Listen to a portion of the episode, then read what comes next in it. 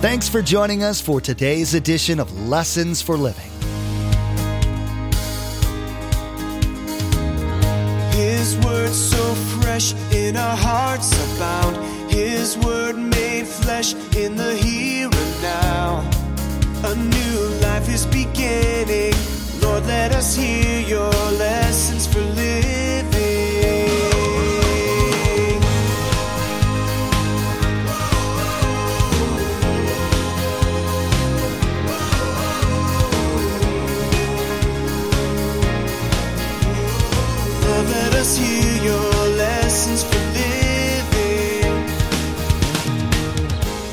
All need an intimate, personal, ongoing relationship with people. People need other people in their lives. We need people who know us, who love us, who can speak into our lives. I will never reach the potential God has for me by trying to do life alone. So Paul says, get a good role model or two. Start hanging with people that know more than you.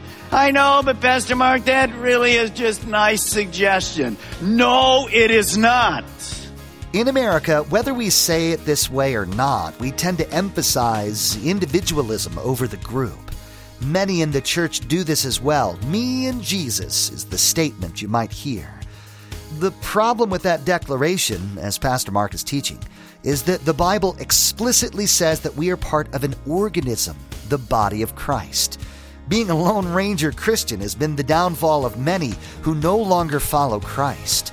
By isolating themselves, they become easy targets for Satan. Without support, encouragement, and constructive criticism, it's all too easy to be derailed in our walk with Jesus. Remember, there's quite a few ways to receive a copy of Pastor Mark's teaching. We'll be sharing all that information with you at the close of today's broadcast.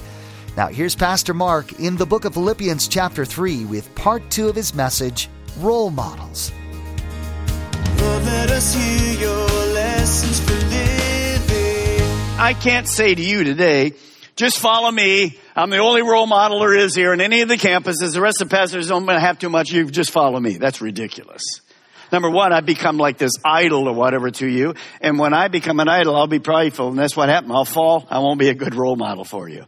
So we need different role models because people are in different areas of their life. Now, what's the danger if I don't follow this command? What if I'm not going to get around others that are going to help me grow, iron sharpening iron? And what if I don't become a good role model myself? What are the two dangers? Two dangers. Look at verse 18. You're right there. Paul says this, for as I have often told you before, and now say again, even with tears, many live as enemies of the cross of Christ. So what's the one danger, number one? We'll talk about it more. Instead of picking a good role model, you pick a bad role model and you follow them. Notice verse 18, Paul says, there's people in the church. This isn't outside the church. This is in the church. There's people in the church that, well, really they're put there by Satan and they hate the cross of Christ. Don't hang with them because if you hang with them, you're going to end up, if you don't change, in hell because they don't believe in the cross of Christ. You say, well, Pastor Mark, can, can we identify who these people are that, that are against, they're not really for us, they're put here, they're kind of spies, they're against us? Can we identify them? Yes, just look down your row. Come on, look down your row. And when you think you found somebody that's an enemy of Christ, would you just raise your hand? We'll have the usher come. A- anybody see anybody yet? Anybody? Still, come on, still looking. Now, how do I know they're here? Because that's never changed. Jesus gave a great parable about the, the wheat and the tares. He says, among you, there's always people that look like they're believers. They're really not. They're really against Christ. And they will surface. But see, why does Paul warn about those people? Here's what he says. We follow people. Sheep are followers. We are influenced by people. And if I don't pick a good, godly role model, I'll pick a bad one. I want to give you homework for two weeks from uh, two weeks from today. Psalm one. Just study Psalm one, and you'll see the amazing contrast between modeling my life after somebody that's good and following somebody that's not good. By the way, young people, it's a huge problem because young people are really influenced. Paul says this, bad company corrupts good morals. So, if, if the danger number one, we'll talk more in two weeks. Danger number one, if I don't pick somebody good, I'm going to pick somebody. I'm going to be influenced by somebody. And if I'm not careful, I'll be influenced by somebody that's bad. But here's danger number two if I don't obey the command that we just read. This is the big one. This is the huge one. Danger number two. You choose to do life alone. You don't pick any good role models. This is the biggest problem in the church today. We have decided to try to do life basically alone. I don't need these kind of influences in my life. I can do it by myself. But that's not what God said. I want you to turn to the book of Romans and I want you to see how this works out. The book of Romans, chapter 12. When you get there, Paul wrote in Romans 14 this scripture. For none of us lives to himself alone, and none of us dies to himself alone. So when you and I were created, we were created to be in relationship with people. We don't do this thing called life alone. Now when you get to Romans chapter 12, look at verse 4. I'll read this in the New Living Translation. Paul says this, just as our human bodies have many parts and each part has a special function, so it is with the body of Christ, the church. We are all parts of his one body all around the world, the believers that have in unity the head of Christ. He's our head. Each one of us has different work to do. And since we are all one body in Christ, notice what it says. We belong to each other and each of us needs all the others. We were never created to hang alone. Now, I want you to write a couple things. Every person, when created, was created by God with a twofold need. The first need that every person has is this to be in relationship with God, to be in fellowship with God. When you and I were created, we were created to have a personal relationship with God. God designed you to know Him, to obey Him, to enjoy Him, to serve Him, to give your heart to Him, to ask for your sins to be forgiven because our sin separates us from God. See, if a person doesn't have a personal relationship with God, the result is their life will have no meaning. It'll just be chasing the wind. There'll be no purpose. Pascal, the noted French scientist, said this. He knew that in every heart there existed a God-shaped vacuum. In other words, when you were created, God put a vacuum, a place in your heart. Well, it's not your physical heart. He put a place in here. And it, only God fits there. We try to put money and relationships and pride and possessions and all. It doesn't work. Only God that plugs in there fits and makes me a complete person. Well, what keeps me from putting God there? My sin. I was born a sinner. So I have to ask Christ to forgive me. And when he does, he forgives me and that spot is now open and he comes to actually live within us. That brings me forgiveness, purpose, it gives me fulfillment, it gives me joy, and it gives me somebody to relate to. I have God with me. Centuries before him, Augustine, the bishop of Hippo, said this God created man for himself, and our hearts are restless until they find rest in him. Recently, one of our services, a person came up to me and they were crying. And here's what they said I've decided to quit trying to do life without God. I want God in my life. That is the smartest move you'll ever make. Because you will never do life without God. You'll always be empty, lonely, guilty, and afraid of death. Now, we'll give you a chance to do that because we're going to take communion this morning at the end. We'll give you a chance to do that. So my first relationship was to have a relationship with the God who created me. But there's more. Here's the second one. I have a twofold need. One, relationship, fellowship with God. Two, fellowship with other human beings. You see, friendship, companionship, hanging with. People were made to do life together. If they don't have other people to do life with them, then the result is simply loneliness. Now that's going to confuse some of you because here's why. Well, Pastor Mark, I thought you said when God comes in, that kind of solves my loneliness problem.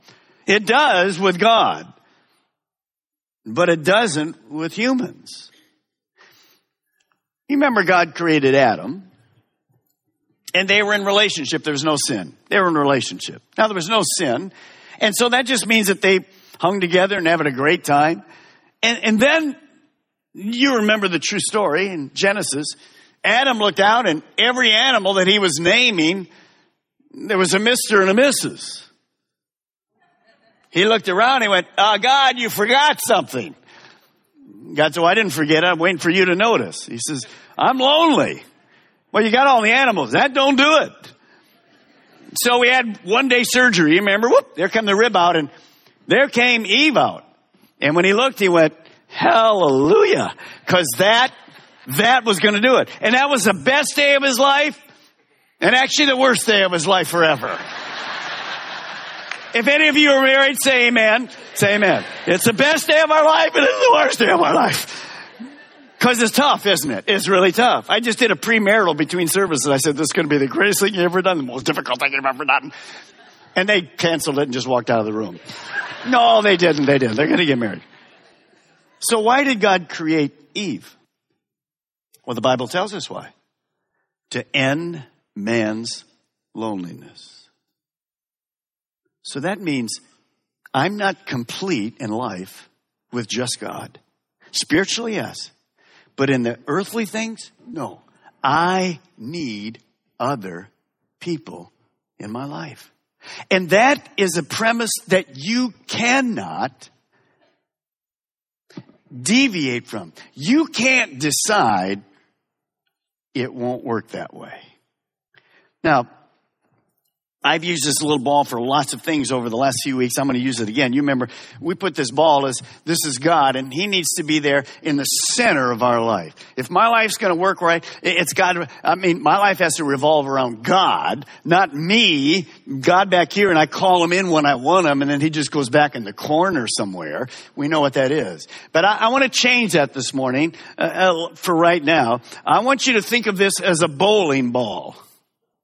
Now we said, well, Pastor Mark, why didn't you bring a bowling ball? I'm not dumb. I'd probably drop it, break my foot, do something. I don't even have one.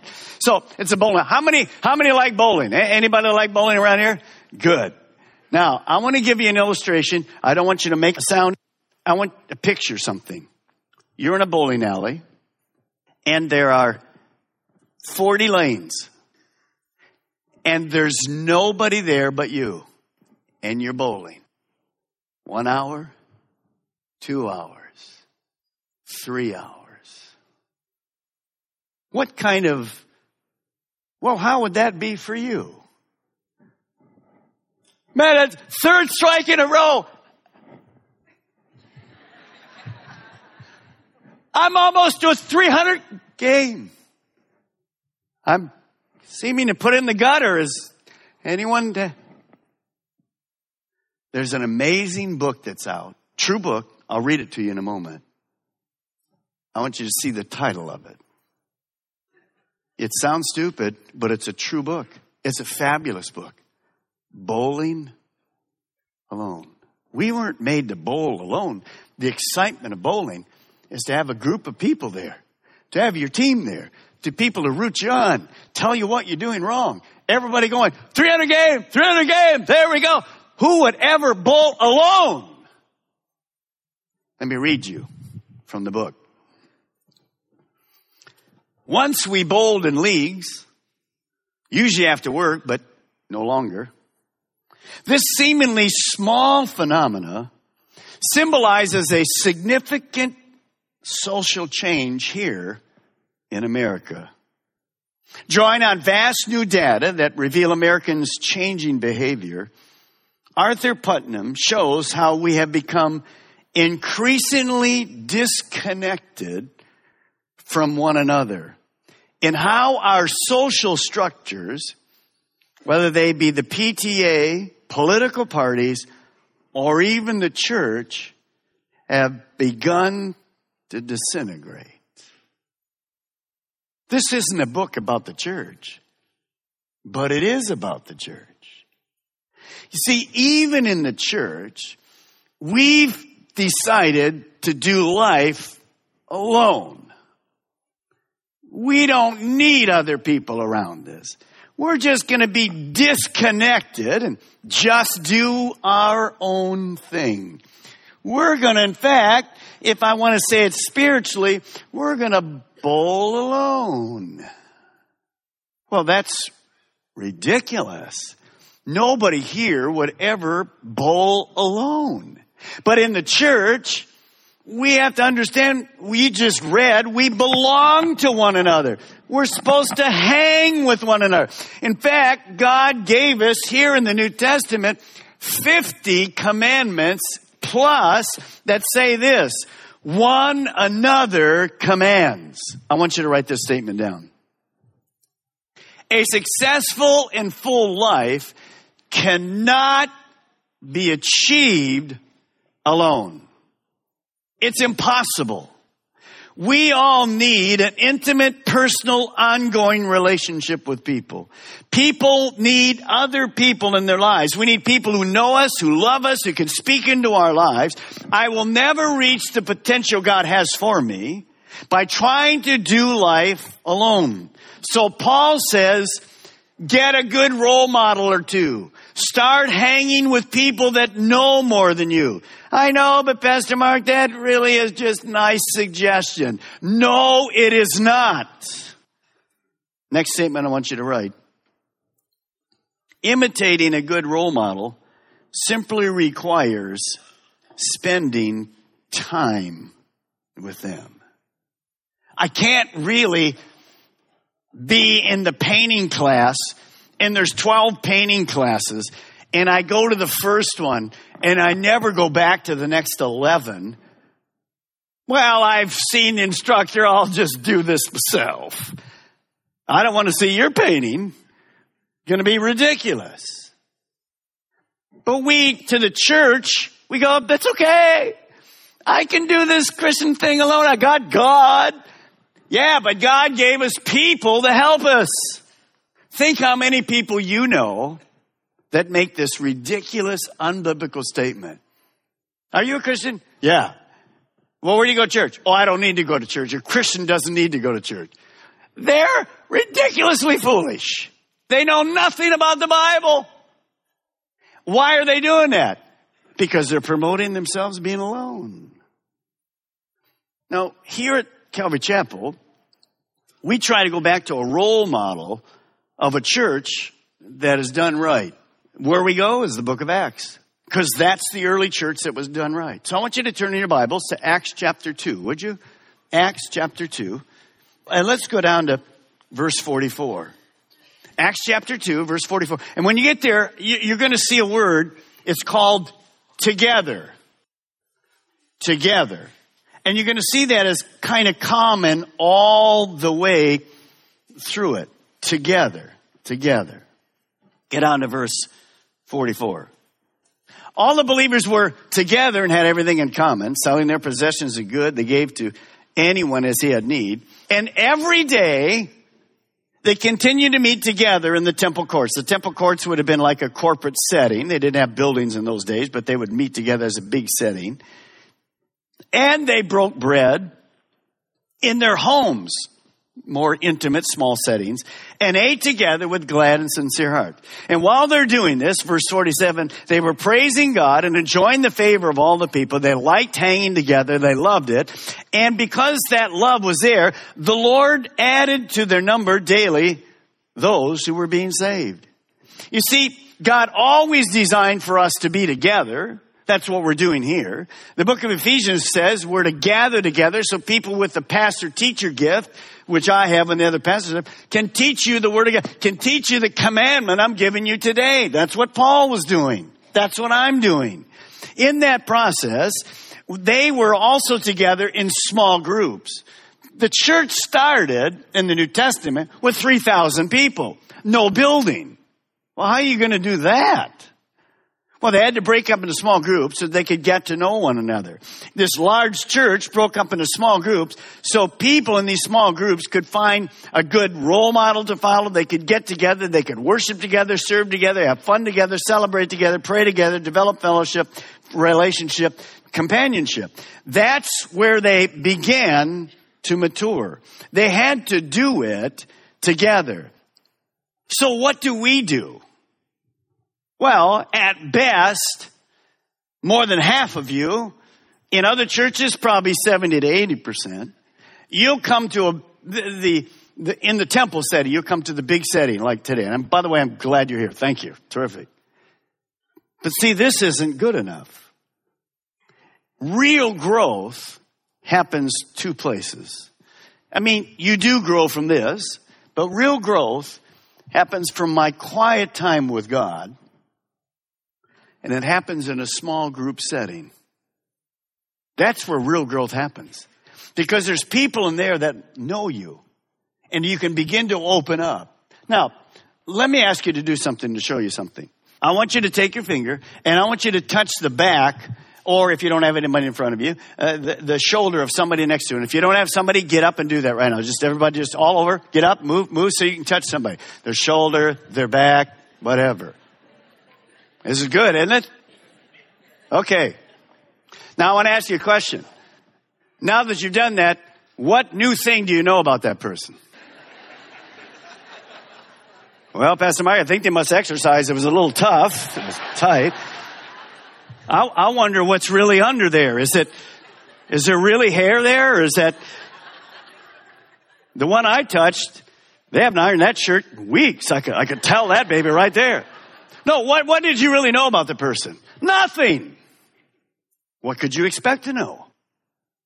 See, we gather 20, 30, 40, 50 times a year and look at the back of somebody's neck. You've just done that. What can you tell about me? You look at me 50 weeks out of the year. You can't really know me. Who knows me? Well, number one, God knows me. Number two, my wife knows me. Number three, the elders know me because I meet with them every other week. Number four, the pastors know me. I meet with them every single week. All the pastors from our campuses. Who knows you? Who can help you? If you're a parent today and your daughter comes home and she says, I'm pregnant, where are you going to go for help? You're an 18 year old and you're trying to figure out what to do with college. You feel you might have a call of God in your heart. Who are you going to go to? In today's teaching, Pastor Mark reminded us that God intended Christ followers to be part of His organism, His body. If we're trying to do life alone, we can also be part of His body. We were taught that we were made to have fellowship with God and with other people. If we aren't doing both of those, there's no way that we can have a successful and fulfilled life you don't have to wait to hear another message from Lessons for Living. Visit lessonsforlivingradio.com to access our archive of messages on various topics and books of the Bible. Subscribe to our podcast as well to receive updated teachings as soon as they're made available. We're so glad you joined us today and we'd love to connect with you. Feel free to contact us with your questions and prayer requests at 866 779 3441. That's 866 779 3441. Next time, we will conclude the first part of Pastor Mark's teaching, Role Models. We'll be diving into the example of the early church, how they functioned closely together. This cohesiveness made it possible for God to work powerfully through both the individuals and the collective body. We'll also learn more about the characteristics of a good role model. Well, that's all the time we have for today's broadcast. From all of the production team here at Lessons for Living, we want to say thank you for tuning in. and may God bless you. And together, let's do life right.